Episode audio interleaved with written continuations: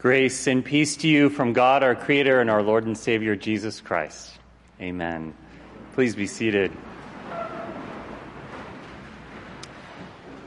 So, when I moved from Virginia to Minnesota 18 years ago, I was warned by the locals Minnesota sports teams will break your heart. Much as I love watching the Vikings, the Twins, the Wild, the Loons, and the Gophers, Sadly, this has proven very true. Loving Minnesota sports teams is a recipe for disappointment. If they ever get close in the playoffs to any kind of title, they always fall short. To be human is to love, right? We are desiring creatures. We long to connect with or adore people and things whether chocolate or tennis or jazz or home cooked meal or a walk in the forest or friends or children or partner or spouse, to be alive is to navigate many loves. Now, not all loves are life giving, right? We might love power or money or control or one group at the expense of others. But regardless, as humans, we are wired to love. So, in today's gospel that you just heard, Jesus has this exchange with the Pharisees and prior to that with the Sadducees. These were these religious leaders at the time. And you can imagine this scene playing out a little bit like, you know, a politician on the campaign trail with the cameras rolling and they're, they're trying to, journalists trying to ask him or her a kind of gotcha question. They're seeking to trap him. Now, the Pharisees were so focused on following the rules and then the status that that gave them that they kind of missed the point about why all those rules existed in the first place. And Jesus, in his teaching and ministry, is just kind of cutting through all of that, right? Which presents a challenge to them and to their status in particular. So they try to kind of set up a trap for him and ask him a question about the Jewish law so, which of the 613 commandments in the Jewish law is the greatest? And Jesus does something really interesting in his response. He combines two of them. So, the first comes from Deuteronomy 6 5. This is known as the Shema. It's, Hear, O Israel, the Lord is our God, the Lord alone. You shall love the Lord your God with all your heart, all your soul, and all your mind. Right? This is the Shema is recited to this day by many Jews seven times a day as a reminder that loving God above all is kind of the, the North Star that we need to orient our lives to. But then Jesus adds to this another part of the law. This is from Leviticus 19:18. You shall not take vengeance or bear grudge against any of your people, but you shall love your neighbor as yourself. I am the Lord. Jesus is doing something really interesting here, right? He's pairing together loving God and loving neighbor in an interesting way that suggests that there is a deep relationship between the two. And I want to suggest that we can't love our neighbor rightly without loving God, and we can't love God rightly without loving our neighbor. What does this mean? We can't love our neighbor rightly without knowing God's love. For see, God's love is unconditional, it's not dependent on our perfection. The foundation of our relationship with God is this unconditional promise or love from God. It's not transactional, it's not contingent upon us doing things for God, earning God's love and affirmation. And the Pharisees seem to be missing this.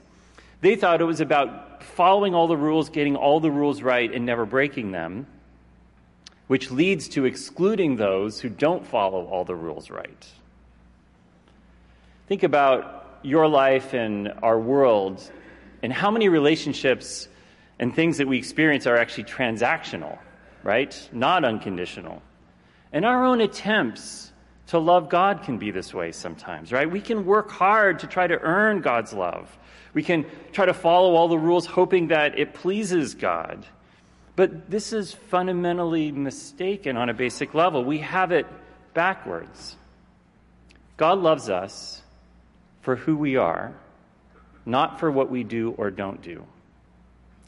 God's love is not a quid pro quo.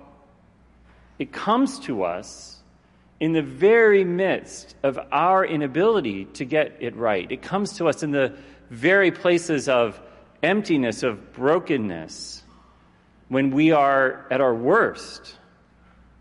If it's up to us to earn God's love, I think we're all doomed. Because sin is too powerful. Right? Sin is an old fashioned word. Sometimes in the church today, we don't want to use it that much. But it is really powerful to recognize as a power of estrangement, alienation, separation, self centeredness that is deep within us and between us in our world. We see the consequences of it playing out, of course, all around us. It's part of the human condition. And it messes all of us up on some level, which means we will get things wrong. We will be at a loss. We will be imperfect. We will not be able to get it all right. But the power of the gospel of God in Jesus is that God binds God's very self to us in love unconditionally, which means nothing can separate us from God's love. We don't have anything to prove. Ultimately, we have nothing to earn.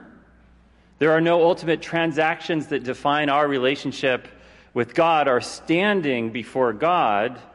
Only the exchange that Christ makes by joining us in utter solidarity on the cross, in the places of most God forsakenness, the places of suffering and injustice and loss.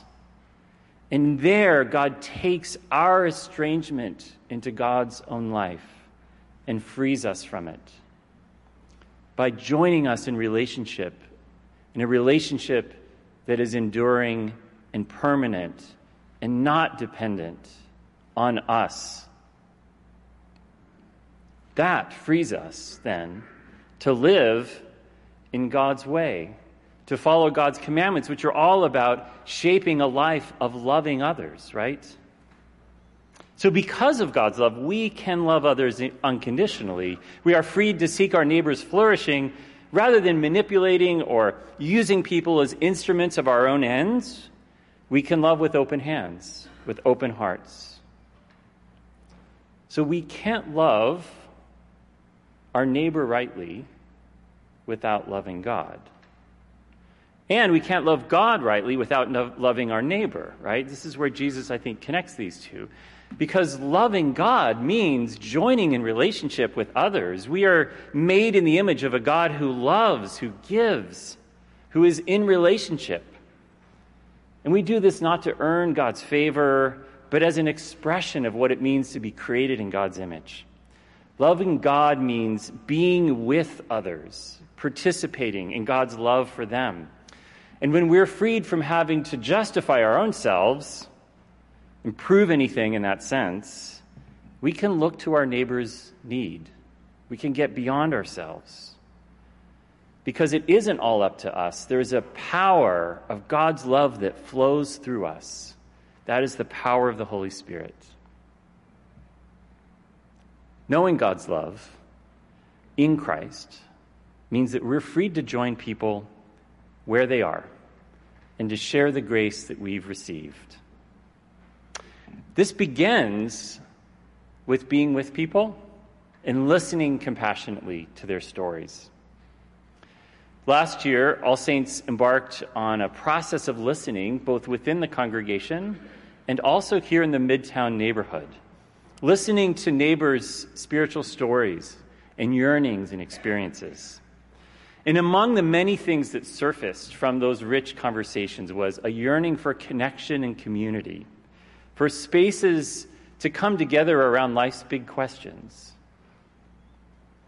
This year is a time for all saints to begin to experiment in what it might mean on the edges of this church's life to try some expressions of Christian community and conversation that connect with those neighbors. Maybe neighbors who aren't going to show up here on Sunday morning, but who are yearning to connect. And in those spaces, there's an opportunity for conversation, for deep listening, out of love and care for these neighbors, where their stories, their struggles, and their dreams can be heard. Their experiences of yearning for God connect, can connect with your experiences of yearning for God and God's love.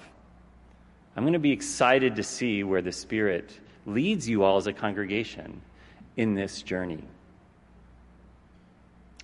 St. Augustine said, Our hearts are restless until they rest in you, God. We're going to take a moment of silent prayer. And in that time, I invite you to sit still. Whatever is restless in you, I invite you to receive God's promise of unconditional love for you, for who you are, not what you do or don't do. Receive that promise. And then listen for how you might be freed this week, this day, to love others in your life, in your neighborhood, out of that unconditional promise. Amen.